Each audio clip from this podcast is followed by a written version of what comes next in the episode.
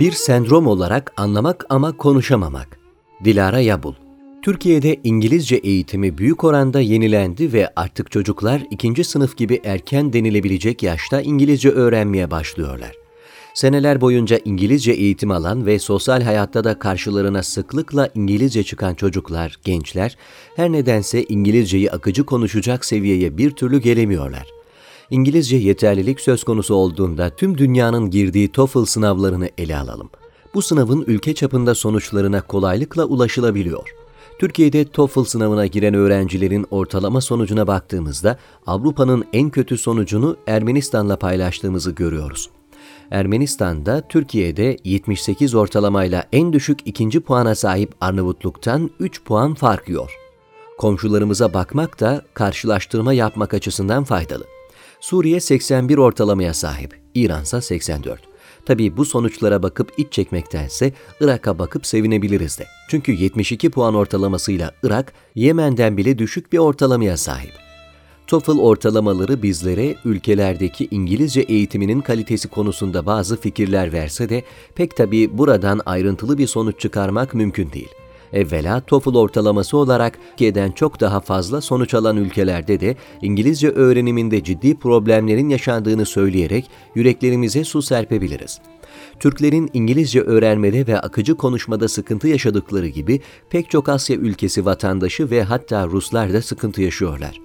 Üstelik onların alfabelerinde İngilizce olan bazı sesler olmadığından sesleri doğru telaffuz edebilmek gibi çok temel konularda bile uzun süre bocalayabiliyorlar.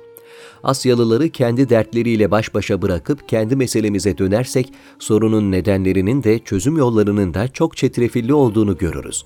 Türkiye Ekonomi Politika Araştırmaları Vakfı ile British Council'ın 2014 yılında yürüttüğü bir araştırmaya göre Türkiye'de öğrenciler lise bittiği zaman 1000 saatin üzerinde İngilizce dersi almış olmalarına rağmen büyük bir çoğunluğu sadece başlangıç seviyesinde İngilizce biliyor. Durumun vehameti herkesçe malum olmasına rağmen böyle sayılara döküldüğünde daha çarpıcı olduğu da bir gerçek. Anlıyorum ama konuşamıyorum ifadesini bir sendrom olarak kabul edip bunun sebepleri ve çözüm yolları üzerine iki devlet lisesinden 293 lise öğrencisiyle gerçekleştirilen nitel bir araştırmaya göre öğrencilerin en büyük sıkıntısı derslerin neredeyse tamamının dil bilgisi odaklı işlenmesi. İngilizce ve Türkçenin dil bilgisi yapılarının farklı olması sebebiyle de zorlandıklarını ifade eden öğrenciler, yurt dışına çıkma şansları olsaydı İngilizce konuşabileceklerini söylüyorlar. İngilizce öğretmenlerinin sınıfta İngilizce konuşmak yerine Türkçe konuştuğunun, bunun da onların sınıf içinde İngilizce konuşabilme ihtimalini yok ettiğini dile getiriyorlar. 293 öğrencinin 209'u İngilizce konuşamadığını düşünüyor. İngilizce konuşabildiğini düşünenlere bunun nedenleri sorulduğunda ise birinci sırada İngilizce konuşmaya duydukları istek yer alıyor. İkinci nedense İngilizce konuşmak için yeterli kelime hazinesine sahip olmaları. Öğrencilerin ise sadece %35'i İngilizce konuşurken kendine güvendiklerini söylüyor. Yani tersinden söylersek İngilizce konuşabildiğini düşünen öğrencilerin %65'i kendine İngilizce konuşurken güvenmiyor. Bu öğrencilere İngilizceyi daha iyi öğretebilme konusunda önerileri de sorulmuş, çoğunluk sınıfta konuşma odaklı bir eğitim metoduna geçilmesi gerektiğinde hemfikir. Dil bilgisi kurallarına ağırlık verilen bir eğitim modeli öğrencilerin İngilizce konuşmalarına hiçbir katkı sağlamıyor. Hatta belki de onların mükemmeliyetçi huylarını pekiştirerek hata yapma korkularını artırıp İngilizce konuşma serüveninde onlara köstek oluyor.'' Bu öğrenciler aynı zamanda sınıf dışında da İngilizce konuşma şansları olsa İngilizce konusunda bu kadar sıkıntı çekmeyeceklerini düşünüyorlar. Bu da isabetli bir düşünce. Peki lise öğrencilerinde durum böyleyken üniversite öğrencilerinde nasıl? Bunu öğrenmek için üniversite öğrencilerinin İngilizce öğrenmelerinde yaşadıkları başarısızlıkların toplumsal, bireysel ve eğitimsel sebeplerini araştırmak için 414 öğrenciyle yapılan nitel bir araştırmaya göz atalım.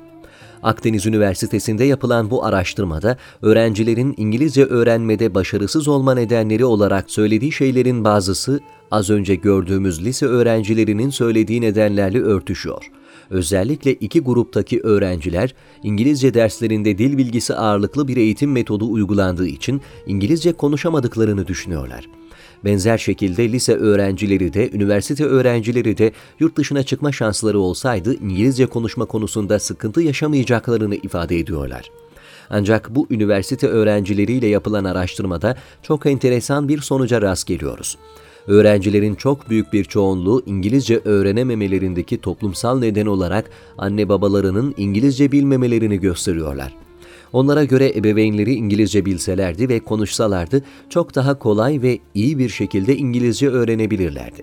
En yüksek orana sahip ikinci nedense televizyon ve radyo gibi kitle iletişim araçlarında daha fazla İngilizce program olsaydı İngilizce öğrenme konusunda çok daha az sıkıntı yaşayacakları yönünde. Bununla birlikte öğrenciler İngilizce öğrenme konusunda etno merkezi bir yaklaşım içine girmiyorlar. Yani ben neden İngilizce öğrenmeliyim ki yabancılar Türkçe öğrensin gibi bir düşünceye kapılmıyorlar. Anket sonuçlarından anlaşıldığı üzere İngilizce öğrendikleri takdirde başka bir ülkenin hakimiyetine gireceklerini de düşünmüyorlar. Öğrencilerin eğitimsel nedenlerde vurguladıkları diğer noktalar, İngilizce öğretiminde derslerin yazma, konuşma, dinleme, okuma olarak dört odak noktasını baz alması. Derslerde her öğrencinin dikkatini celbedecek metinlerin seçilmesi ve onların işlenmesi, son olarak da derslerin sadece metinler üzerinden değil de televizyon, radyo, dizi, film ve müzik gibi materyaller de kullanılarak işlenmesi. Yakın zamanlarda yapılan bir araştırmaya göre Türkiye'de İngilizce eğitimi konusunda ders kitaplarında ve müfredatta sürdürülebilirlik olmadığı ortaya konuldu. Halbuki Türkiye'de de İngilizce eğitiminin hali hazırdaki sıkıntılarına odaklanan nitel bir araştırmadaysa sonuçlar eğitimin ilkokuldan üniversiteye bütünlüklü bir şekilde planlanması gerektiğini söylüyor. Ayrıca müfredatı hazırlayanlar da gerçekçi olmalı ve bu hedefleri gerçekçi doğrultularda oluşturmalı. Bu araştırmanın sonucunda da dil bilgisi odaklı öğretim metodu yerine pratik odaklı bir yöntem izlenmesi gerektiğine varılmasına şaşırmamak gerek. Aklın yolu bir nihayetinde. Bu çalışmanın farklı bir yönü ise İngilizce öğretmenlerine de bazı önerilerde bulunması. Öğrencilerin bireysel farklılıklarını, öğrenme kapasitelerini ve öğrenme sürecindeki özelliklerini göz önünde bulundurarak müfredatı ona göre mütevazı şekillerde de olsa biçimlendirmeleri öneriliyor. Velhasıl uzun yıllardır devlet tarafından İngilizce eğitimi konusunda ciddi yatırım yapılmasına rağmen İngilizce konuşmada sınıfta kalmamızın sebepleri çeşitli hem anlamak hem de konuşabilmek için toplumsal alanda, bireysel alanda da, eğitim alanında da birçok değişikliğe gidilmesi gerekiyor ancak büyük ihtimalle yine en büyük iş kişilere düşüyor. Her alanda olduğu gibi bu alanda da sebat etmek ve emek vermek gerek. Ne demişler? Ne kadar ekmek o kadar köfte.